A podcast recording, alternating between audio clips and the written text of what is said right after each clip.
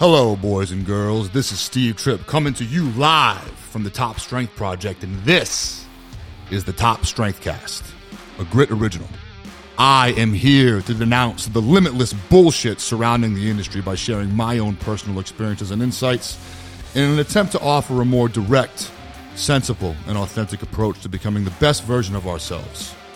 Other experts at the top of their fields will be joining me to cover training for and competing in strength sports along with all things muscle. It is my goal to offer as much value through this platform as possible because I believe that there is no cruise control. There is no maintaining. You're either learning, growing, and getting better, or you're going backwards. So wake up, be present, be relentless, and let's go.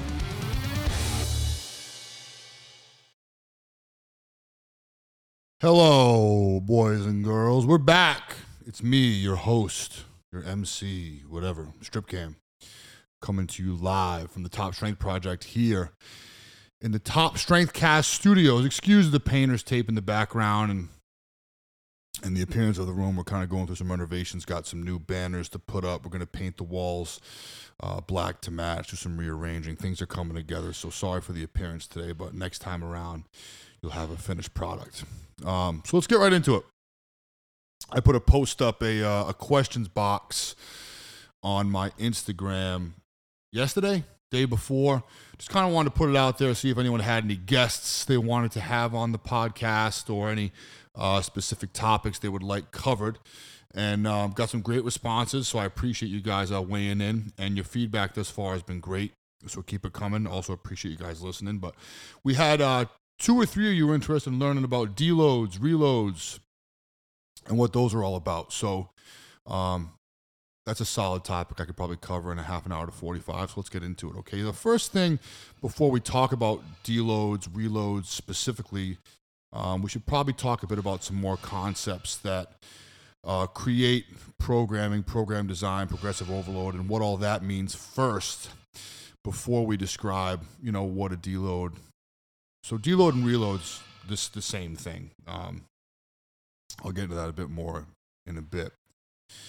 But first, let's start off by talking about exercise versus training, okay? Because they're not the same thing.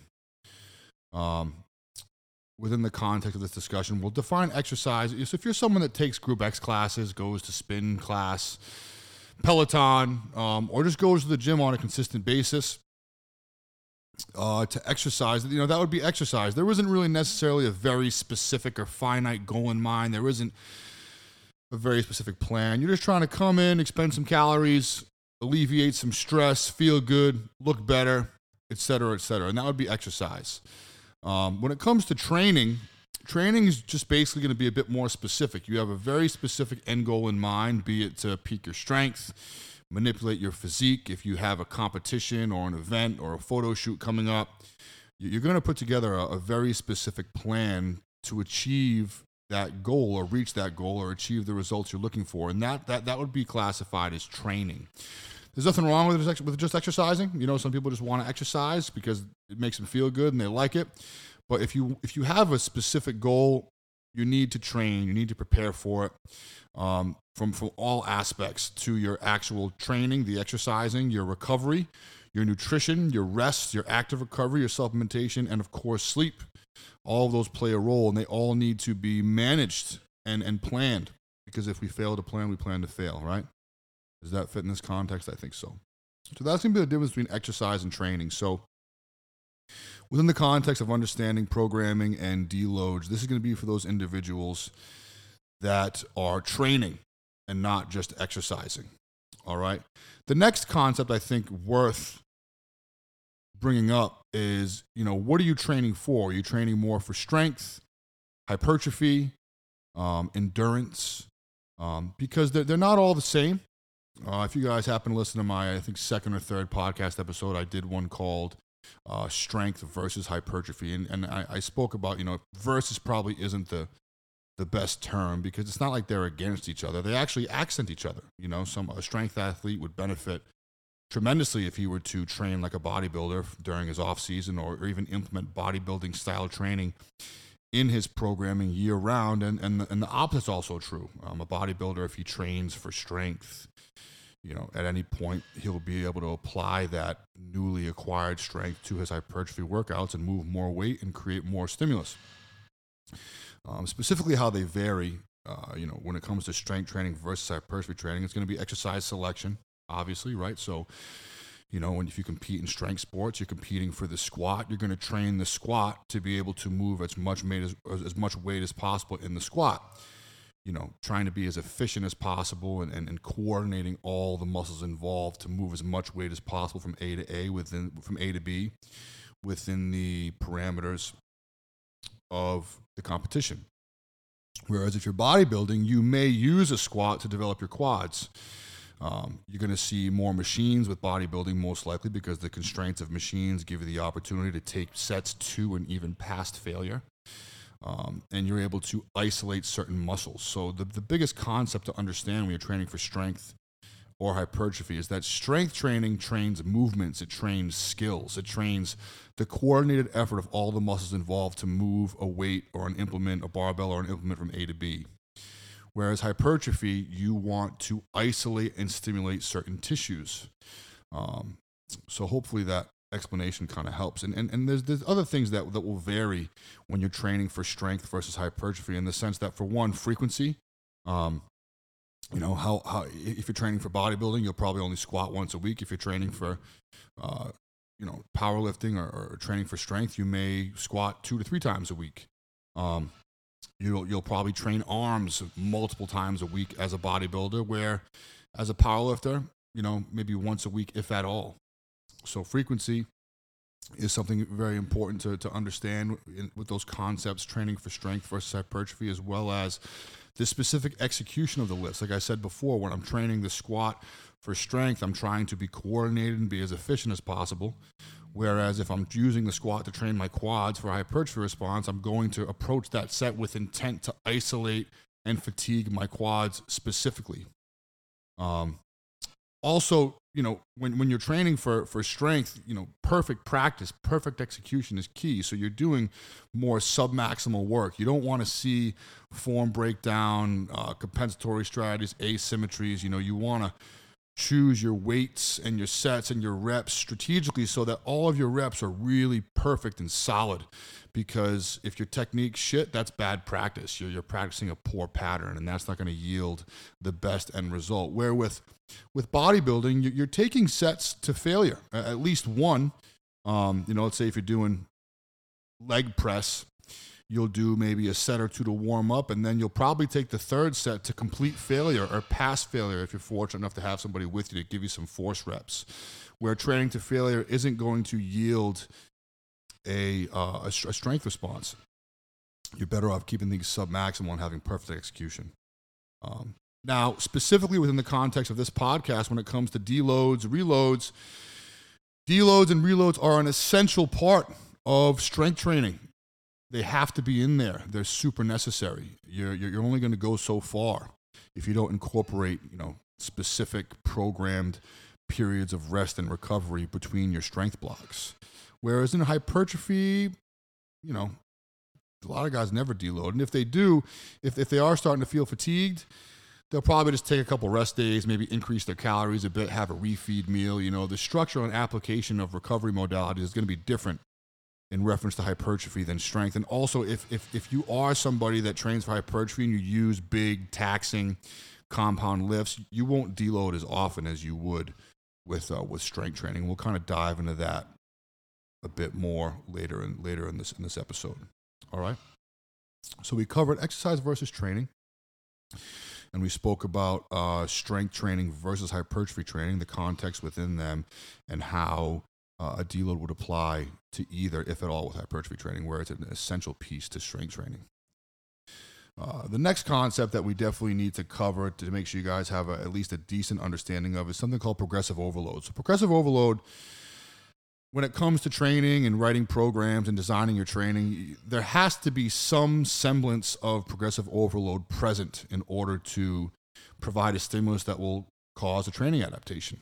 And what progressive overload is, is you're basically manipulating the different aspects of your training, specifically intensity, how heavy you're training relative to one rep max, volume, sets times reps, frequency, uh, rest periods. These are all things that can be manipulated to achieve a overload response progressively, progressive overload, so that you can get stronger.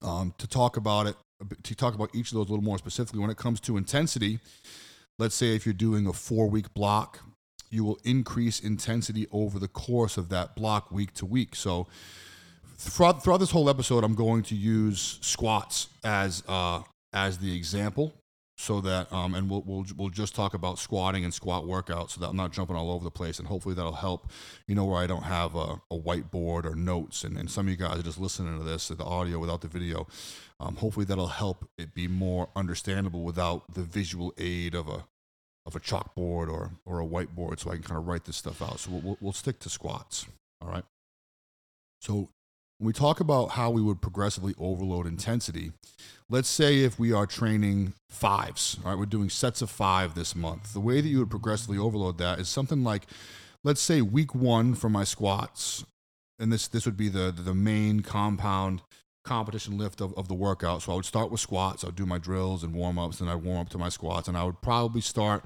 if I'm doing straight sets. And again, this is just an example. Um, there's no there's a lot of different ways to bake this cake. So this is just a, a kind of you know a bit, a bit, of an example on how to do it. This isn't the best way. This isn't the right way. This is just a way. But for for for example, if I'm training fives that month, my my workout will start off with a barbell back squat, and let's say on week one I'm doing six sets of five, and I'm probably going to be around 70 percent of my one rep max. So I'm going to do six sets of five at seventy percent. So if I'm a 500 pound uh, squatter, I'm going to do six by five at 350 pounds. All right.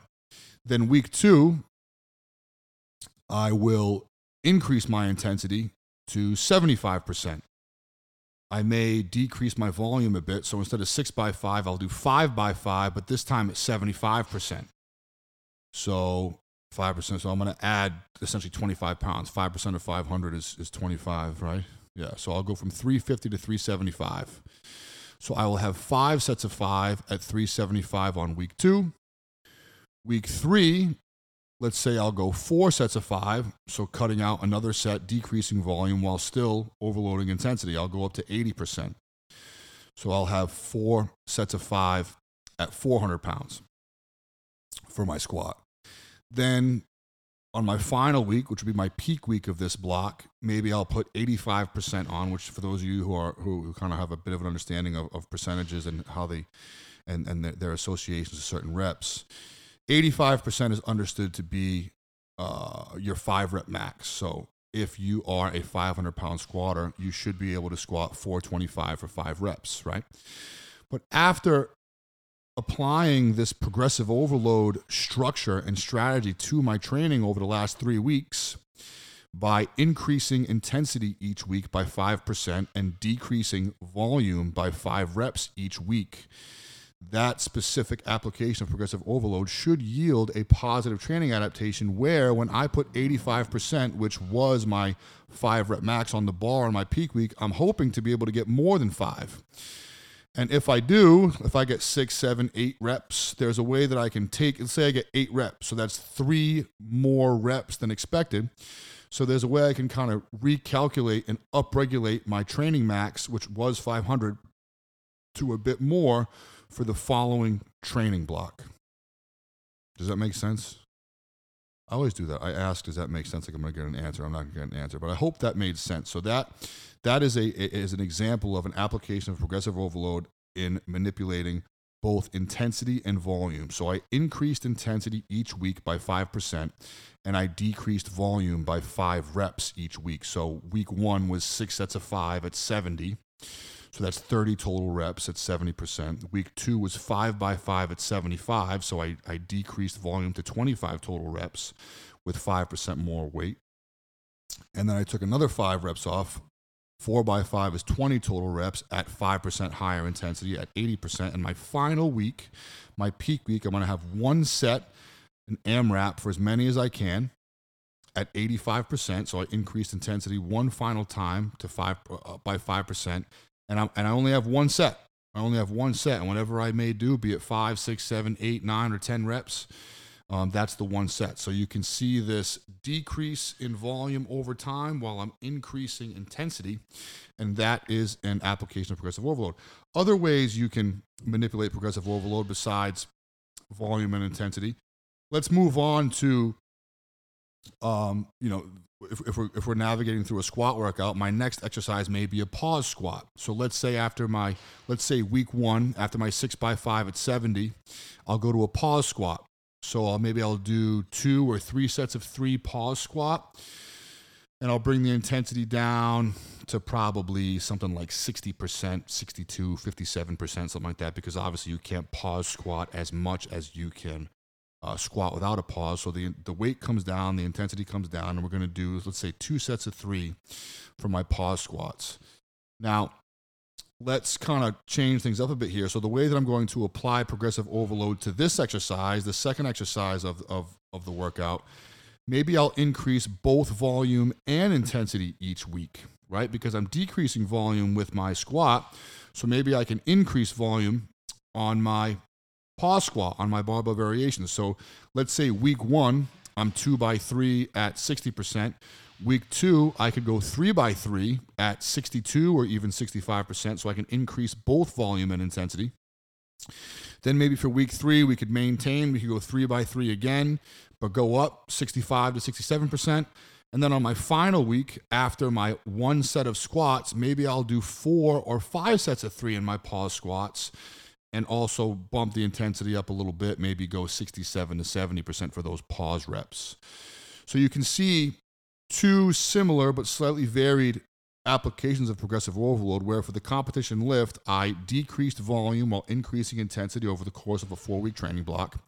And then for my barbell accessory my pause squats i increased volume adding a set each week and increased intensity a little bit. I didn't do 5% jumps. I'd probably do more of a 2.5% jump each week. Because again this is a barbell accessory lift. The point of this lift isn't so much to improve my pause squat as much as I'm using the pause squat to improve my regular squat. And uh, that's something, it's always something important to keep in the back of your mind when you're selecting how much weight you're using, how many reps you're doing, and how many sets you're doing it for. Because your accessory lifts, be it a barbell accessory or your remedial lifts, your, your kind of bodybuilding high volume stuff, you know, that stuff, the, the point that's in there, if, if, if, the, if the overall goal is to create a strength adaptation, the the meat and potatoes is going to be in that component. It's going to be in the squat. That six sets of five, five sets of five, four sets of five each week, and then you strategically choose your barbell accessories to address the potential weak points of that squat, and all of which should be submaximal. You know, so if it's two sets of three at sixty, both of those sets should be work. They should be challenging, but they shouldn't fucking crush me. You know, we're trying to create a stimulus without too much cost. So that's kind of why I wouldn't increase the intensity each week to the same level of my barbell exercise as I do of the actual barbell lift. And then let's say, for example, we'll do one more squat variation. Maybe we'll do like a double pump. Um, we'll cut the weight down a little bit more, 50 to 55%. And week one, we'll do two sets of five. Double pumps, 50 to 55. We'll go three sets of five for weeks two and three at around 55%, and then we'll finish with two to three sets of double pumps on week four, maybe a little heavier, 55 or 57. So you see, for the majority of my programming, I apply the kind of the, the, the most common application of progressive overload where I'm going to decrease volume and increase intensity over the course of the training block. And I will usually lightly increase both volume and intensity for my barbell accessories. All right.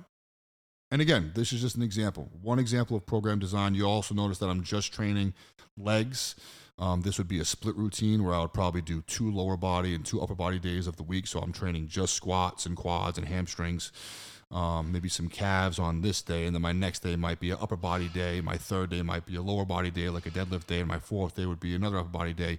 Um, that's a split routine. That's one way to do it. It's probably the most common way to do it.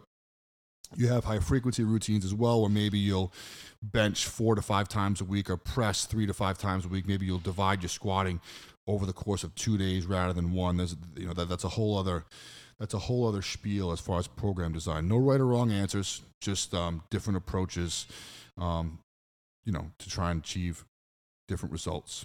All right. So moving on, we've done three barbell lifts. We've done the squat and two variations of, and you can kind of cherry pick what variations you'd like to use for the squat, of course, to address the potential weak points of the biomechanics of your lift. Um, to give an example, if you notice that your hips are shooting out in the bottom, um, if there are any asymmetries, you could incorporate uh, tempo. You could incorporate high heel elevated goblets. You could do Anderson squats where you squat down to pin, pins and essentially unload the bar at the bottom, so the so the weight's no longer expressed over the system. It's it's on the pins instead, and then you have to recreate your tension and recreate your position out of the bottom, which is a great way to clean up the bottom of the squat.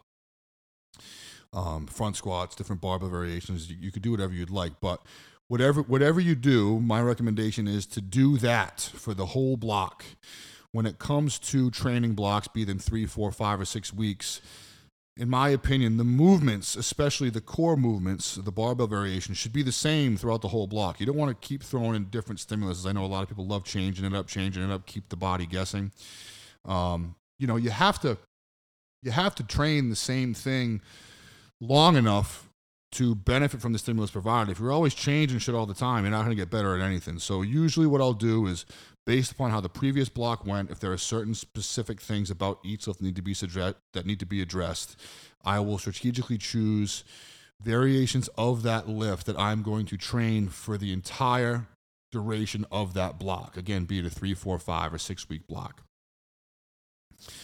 Then, usually after the barbell compound lift, the competition lift, and the accessories, I'll go into some type of single leg or unilateral movement. Um, we're, we're still talking squats, for the purpose of this podcast. So it'll probably be some kind of split, some kind of split squat, some kind of lunge, something like that. And the way that you can progressively overload that, let's say if I'm doing uh, three sets of 10 on week one. So when it comes to these kind of remedial accessory lifts, at the very least, I want to maintain what I did from the previous week. So let's say for all four weeks, I have three sets of 12. Um, if week one I do it with 135 pounds, week two maybe I'll try 155, week three 175, or week three maybe I'll try to maintain the same 155 but decrease my rest periods. That's another application of progressive overload, decreasing rest periods. Um, that works, you know, just as well. And then for the fourth and final week, maybe I'll try and go a little heavier, or again, maybe at least maintain what I did the previous week and just do a better job. You know, shorter rest periods, better execution, better speed, better timing, better coordination, whatever it may be. So um, we kind of have a light, more intuitive application of progressive overload for these kind of uh, remedial accessory lifts. And then at the end of the workout, I'll probably go to some machines, maybe some single joint stuff like leg extensions, superset with leg curls, and then finish with a with a machine like a leg press um, a hack squat, a power squat, a pendulum squat, whatever it may be. And for those of you who have been following my programs, that, that's a very common structure that I use. You start with your warm ups and drills, then you go into the compound competition lift. You'll do one or two barbell accessories to address potential weak points, something unilateral, and then uh, utilize the constraints of the machine to get a nice pump target the muscles like a bodybuilder, and then uh, usually finishing with some really high reps on a machine. Um, so that would be an example of how to apply progressive overload to a squat workout. All right. We're almost at reloads and deloads, I promise. All right. Next thing I think that's important to cover so everyone has a, a decent understanding is program design. All right. And certain certain considerations that need to be taken into account when designing your or someone else's program, right? So, for one, you, you heard in, in the examples I gave, I said, you know, you could do either a three, four, five, or six week block. What would determine uh, what would be optimal? You know, how long should your training blocks be? Well, things to consider would be the individual's training age, how long they've been training, um, their proficiency and skill within these lifts, and basically how, how, how strong they are, you know? Because something that needs to be understood is that the stronger you get, the older your training age is, the more experience you have in executing and training these lifts, the better you are at them. And therefore the more weight you can move, and also therefore the more costly they are. Right? So let me explain a bit and see if I can make some more sense of that. So if you were to take someone that's that's been doing it for a while, and that's so let, us say take me for example. So I've been doing this for a long while, and I'm I'm a I'm, I'm a pretty good squatter, right? I've been practicing the squat for 20 plus years. Um, I can squat in the range of you know 770 to 800 pounds.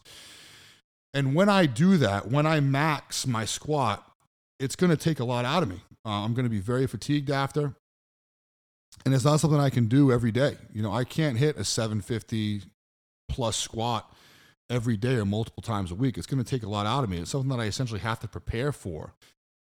Um, so if we go back to the the example where I talked about uh, the program, you know, week one, I'm probably squatting in the 500s, say six by five at 500 ish, and then week two, I'm doing five by five in the high fives, and then week three, or, or low sixes. Week three, four by five in the mid sixes. And then week four, that's when I hit 700. Now, week one, I probably wouldn't be able to do 700 plus. You know, I have to kind of work my way up to it.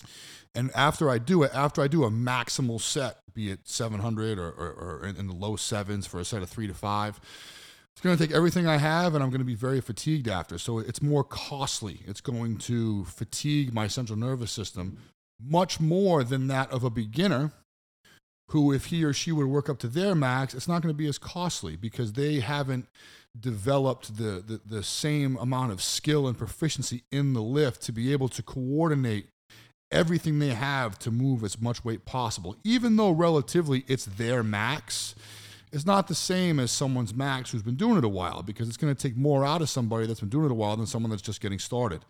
Um, it's not common for me when I just take somebody on to, you know, if, if their if their technique's pretty good and they can move pretty well, and they have a pretty decent understanding of the lift. It's not uncommon for me to work them, you know, to just about max them every week, you know, because they're in a position to do it because they're learning.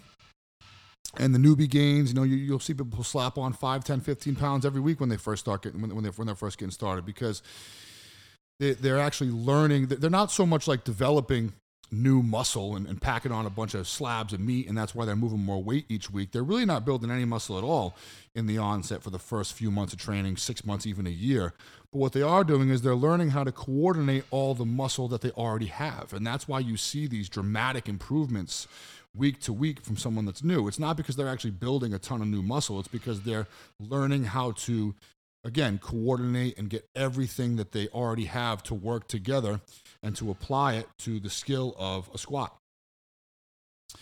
So if you guys can understand that concept, you can you can kind of see where I'm going with it. Someone who is new can train four, five, or six weeks without having to deload, without having to take programmed rest. Where myself, I'm usually best uh, three weeks on, so two weeks of accumulation, my peak week, and then a week deload or reload. Or sometimes I'll go four weeks. But if I go four weeks, I can tell you I feel great on week three. Week four, I'm feeling like dog shit. Um, fatigue has accumulated over the course of those three weeks, and uh, and and I'm fucking feeling it. So, those are some things to take into consideration when you're designing a program. You know, are, are you going to do three weeks on, one week off, four weeks on, one week off, five weeks on, one week off? If you're new, you can go as you can go six or seven weeks before you need one week off. You could also do it intuitively. But um, but but it all depends. All all these different all these different pieces are, are all very important factors. Um, another thing to consider when you are preparing your program is your schedule. You know, are you are you peaking for a specific event, a specific meet? So if I have 16 weeks, so if, if the competition is 16 weeks from today, if I want to get through four training blocks, four training phases, I would probably do a three week because three week plus the one week deload, that's four weeks per block. Four times four is going to give me the 16. Um, if I only need to do three blocks, then maybe I could do the four weeks because that's going to be five weeks per block. Three weeks of accumulation, one week peak, one week deload. There's your five weeks. So I could do three five week blocks. That's 15 weeks. And then I could do a week taper as I as I go into the meet. So that's something else that can be taken into consideration when you're preparing your training and, and writing your training is do you have a deadline? Do you have a, a, a, specific event or a specific competition that you're preparing for because then if, if that is the case you, you, need to take that into consideration when you're when you're deciding um, how many weeks you are going to be training before you before you take uh, the deload so in review your training age your proficiency and skills in the lift are going to be a huge component when trying to figure out how many weeks on versus how many weeks off you're going to need when you're organizing your training and also your schedule all right so we covered exercise versus training strength versus hypertrophy. So exercise versus training. If you're just exercising, you don't need to worry about deloads. You're just exercising, taking group X classes, taking spin classes, and just trying to feel good, trying to enjoy exercise, get your feet wet, whatever it may be. Or maybe you're just maintaining. Maybe you've been training for a while, you're just looking to maintain, and you're just trying to come in and train intuitively and have fun, and that's all fine. Deloads don't apply to you. If you're training because you have a specific end goal result, then that's going to be training, and there needs to be some kind of process, something put together for you to follow to put yourself in the best position to be successful. Then, when we talk about strength training versus training for hypertrophy, uh, deloads and reloads are essential. They're an essential piece to strength training, where more, more often than not, they don't even exist in hypertrophy training. And if they do, um, they, they may not use a deload to recover. They may just take a couple days off, may increase their calories, have a cheat meal, a, a refeed meal, whatever it may be. So they're, the, the, the strategies they use to elicit a recovery response are going to be a little bit different, and they may more than likely probably aren't deloading at all. Thirdly, the understanding of progressive overload, all right, manipulating the factors of intensity, volume, rest, frequency, um, over the course of a training block to yield a training adaptation. Uh, one thing I forgot about is, is reps. So something else you can do to apply progressive overload is just try to increase a rep a week. So let's say if week one on on like the lunges, like say let's say let's say week one I did three sets of ten at 155. Week two I could do three sets of 12 at 155. And then week three I could try three sets of 15 at 135. And then week four I could do three sets of 18. Um, so increasing a rep each week is another way that you could apply progressive overload to the specific movements. But the end of the day, when writing a program, you have to understand that there has to be some semblance of progressive overload present in order to cause a stimulus that would force a training adaptation. Kind of throwing a lot of info at you guys. I hope all that makes sense. All right. So finally, to define deloads and reloads, basically what it is is it is a strategic calculated means to give your body a break. So you're going to cut back on intensity volume frequency reps. You're going to increase rest periods. Basically you're going to manipulate all these aspects that go into training that go into the workouts to give yourself a period of time to recover before going into the next most likely heavier block. Now why is this why is this necessary? Why is this essential? And and more and, and more importantly, what why is it essential and necessary in strength training and not hypertrophy? So let's dive into that. When it comes to strength training, strength training is is primarily a central nervous system adaptation, right? So I'm trying to uh, build and improve a skill. I'm trying to get all the muscles involved in the squat in a coordinated effort to move as much weight as efficiently as possible from A to B. So that's going to tax my central nervous system as well as my muscle tissue. And just like muscle tissue does, all the neural tissues, like the, the neural pathways, the neurons, neural fibers, they, they d- get damaged and, and tear just like muscle tissue does. Um, for those of you that don't know, you know, the whole point of exercising and training is you're trying to create cellular damage so if I'm doing, we'll stick with squats, if I'm squatting, I'm trying to create cellular damage and tear down muscle tissue in the muscles involved so that while I'm recovering, resting, and eating, my body says I got to grow and I build more muscles, right? So muscles have direct blood flow, they have great, um, the, a, a great ability to recover. Where, where neural pathways don't, they don't have the same recovery mechanisms um, and facilities available that muscle tissue does.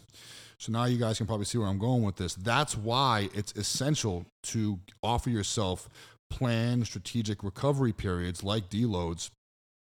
And it's not so necessary in bodybuilding because bodybuilders are training specific tissue. Um, and again, they're usually doing it within the constraints of machines, which don't yield as much they're not as costly as heavy compound lifts. And also, if they're doing compound lifts, they're probably doing higher reps. They're probably doing sets of six to eight to 10 to 20, which is obviously going to be done with lighter weight.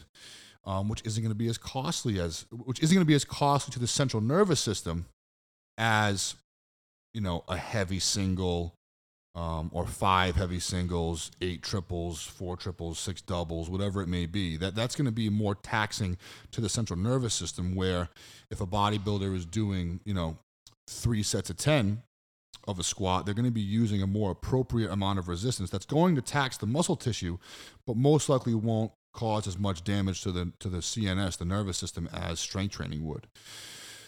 So, with an understanding of, of that concept, you'll see why it's so important and it's so necessary and essential to deload when strength training and, and not so important for hypertrophy training.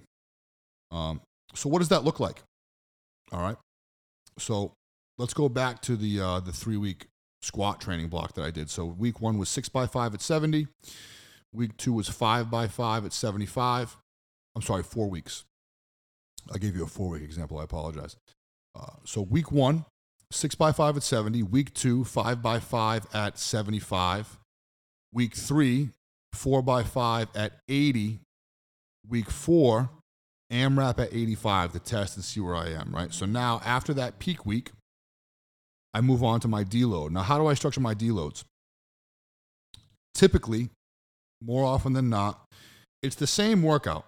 It's the same workout in the sense that I still squat, I still pause squat, I still double pump squat. I still lunge. I still do leg extensions and curls, and I still do leg press. But very specifically for my squats, what I tend to do for my deloads is I maintain my volume from week one. So if you remember, week one had the most volume. It had six sets of five, so 30 total reps. But week one was at 70%. So for my deload, for my lower body, I'll probably take 10 to 15% off whatever my week one numbers were. So if week one was six by five at 70, I'll take 10 to 15% off. I'll maintain the six sets of five, keeping volume high, but I'll cut the weight to 55 or 60%. So dramatically less weight, but still high volume. Now, why is that? I like high volume for my deloads as long as it's with less weight because reps are going to cause circulation. They're going to cause pumps. It's going to bring circulation into the muscles, which is going to help get waste products out of cells and bring new nutrients in. And if it's lighter, it's not going to be as taxing on my central nervous system. The same applies for the other barbell accessories. I'll take 5 to 10 to 15% off what my week one pause squats were. Two sets of three. I'll take 5 to 10 to 15% off what my double pumps were. Two sets of five. And then for my lunges, um, in here is dependent upon how I feel. If, if I feel good and I'm not like really dragging ass, because when, when you accumulate fatigue over the course of a training block, you, you fucking feel it. You'll know. Um, some symptoms that I've experienced. For one, let's say if I finish training block and my last, you know, my, my peak week was an AMRAP at like 700 pounds. And let's say if I hit five reps at it. That next week when I come into the gym for my deload, my deload weight might be around 450, 500 pounds, but when I walk it out, it feels like 800. You know, it feels like a ton. And that's because my central nervous system is fried. And even though it's significantly less weight than what I had on my back last week, it feels like a lot more. That's central nervous system fatigue. Additionally, kind of the aches and pains, they just feel different. It's kind of more raw and it's more systemic. You know, it's, it's it's it's you feel it in the specific tissues. Like you know, I feel soreness in my quads, I feel soreness in my hamstrings, but I also just kind of feel it everywhere. Um, sometimes I get a little bit of an acidic taste in my mouth, kind of like kind of like I'm putting my tongue on a nine volt battery. Um, that's when it's really bad. But basically, you, will notice that your performance is, is shit. You know, what, what should feel like what should feel like 500 feels like 700 and 800, and and fatigue masks performance. So that's why it's so important to take these deloads. Because what ends up happening is as you are accumulating intensity and volume over the course of a training block, your body's recovery mechanisms are also upregulating to match the increased stimulus you're providing to the system. But of course, you can only do that for so long, right? And there's an individual bias to this. Beginners can do it for longer. People who are more advanced can do it for so long. But over the course of three to four weeks, as I'm upregulating my input, my body is upregulating its recovery mechanisms.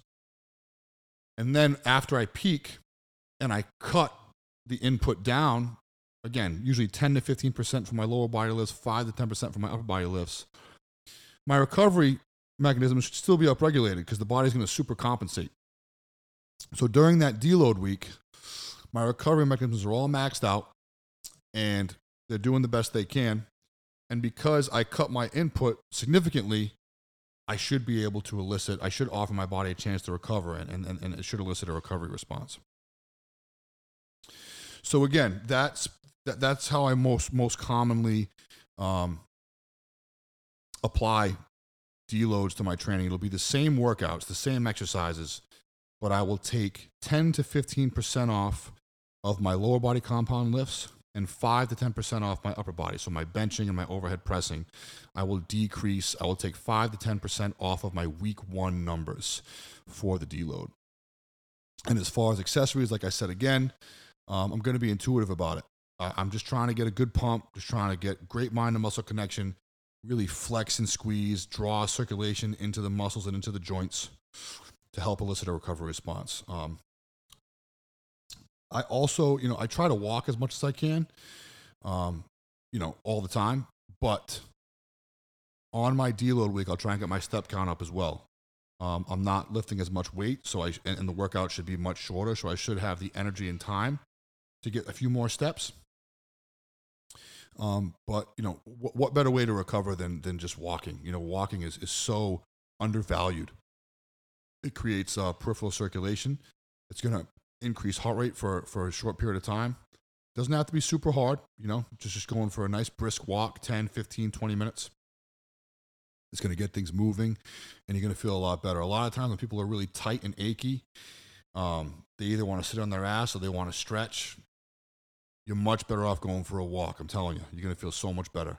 So getting my steps up during my deload week is, is, is definitely a priority, but also with food. Um, many people are biased to the understanding that they should probably decrease their calories when they decrease expenditure. If you want to recover optimally, you should at, the very least maintain your calories. Keep the calories the same and your meals the same and your food the same as you do when you're training hard because if you if you cut both, it's going to affect your body's ability to recover. Keep calories where they're at. Keep calories consistent. Keep calories high during your deload week so that your body has, you know, all the necessary tools it may need to recover. Um, so that's something important too. You know, make sure you're staying hydrated. Make sure you're still getting all your calories in.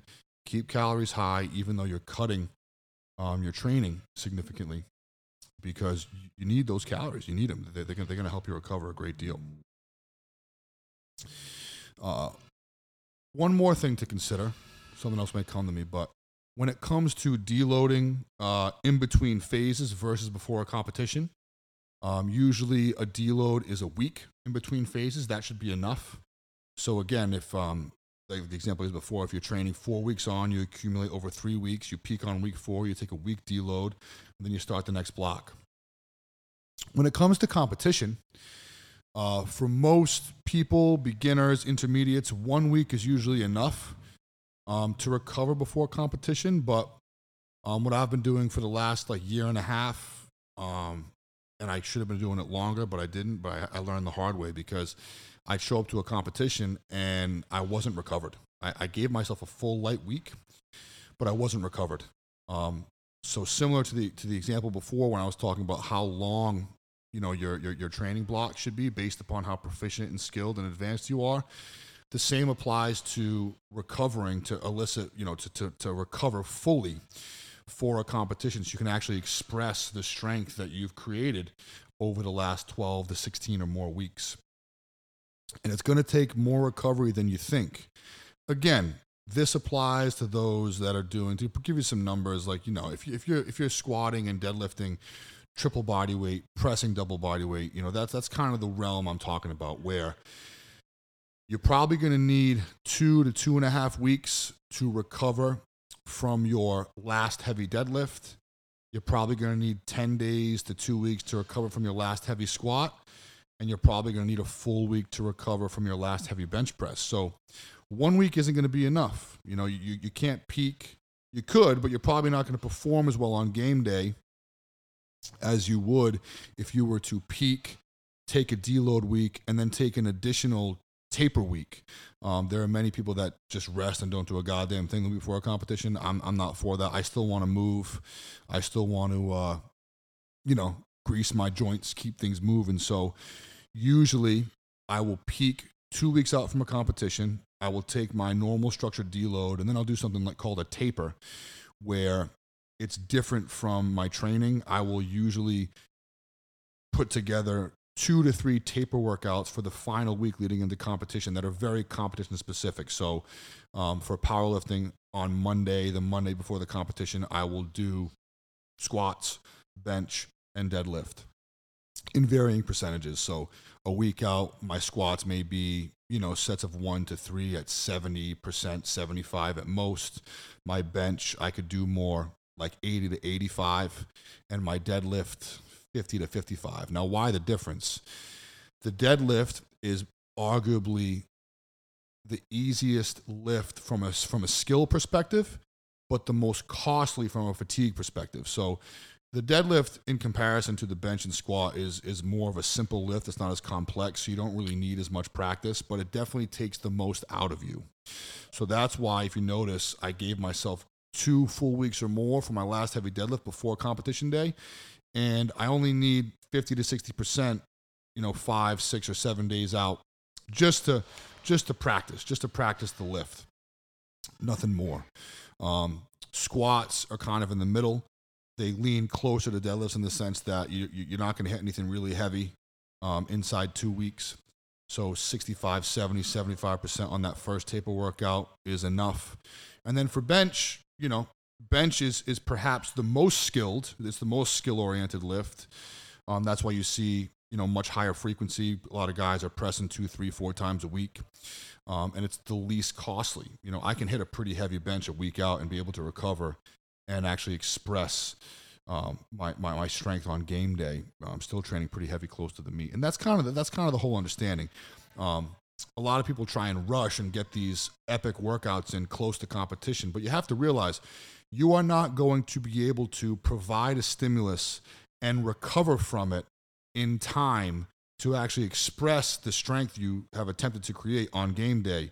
You know, two two weeks out for just about anybody is all about recovery. It's all about eliciting recovery response. You got to cut your volume way down, cut your intensity way down, keep your food up, and just kind of go through the motions a bit. Kind of just just practice the skills of the lift. You're not, you know, if if, if you didn't hit what you wanted to hit two weeks out and you you know you, you pull a max deadlift a week out and you hit it great. But it's not going to be there. It's not going to be there on the platform on game day if you're training that heavy that close to competition. You have to give yourself adequate rest.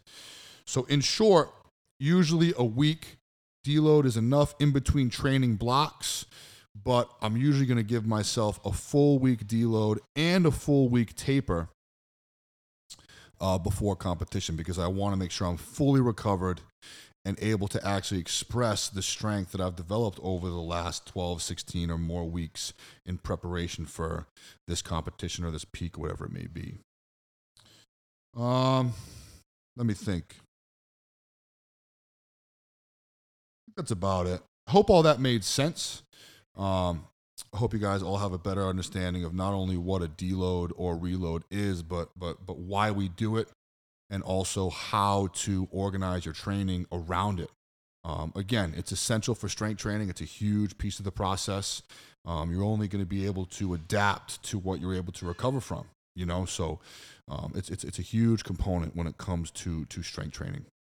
Um, you know, we become very consumed and driven by the act of training you know, taking things like pre workouts and using ammonia salts and doing everything we can to get all hyped up to execute to get as much out of the workouts as we can. But you know, recovery is, is, is really is really the show. You know, you're only going to adapt and, and be able to show what you're able to recover from. So the training stimulus is, is very important, obviously, but the recovery stimulus is just as much, if not arguably more important when it comes to actually being able to to be successful um, when you need to be, which in this con which within this context is going to be on the platform in a competition setting.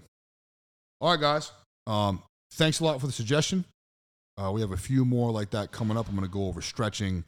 Um, I'm also going to go over uh, starting a business, how I started my business. I think it's a, a, pretty good story because it's definitely very unconventional. This is never the plan. I never planned to open a gym. I never even planned to be a personal trainer, to be honest. So I'm going to do an episode kind of going going on about that because I know a lot of you guys and girls are very interested in going off on your own and doing your own thing.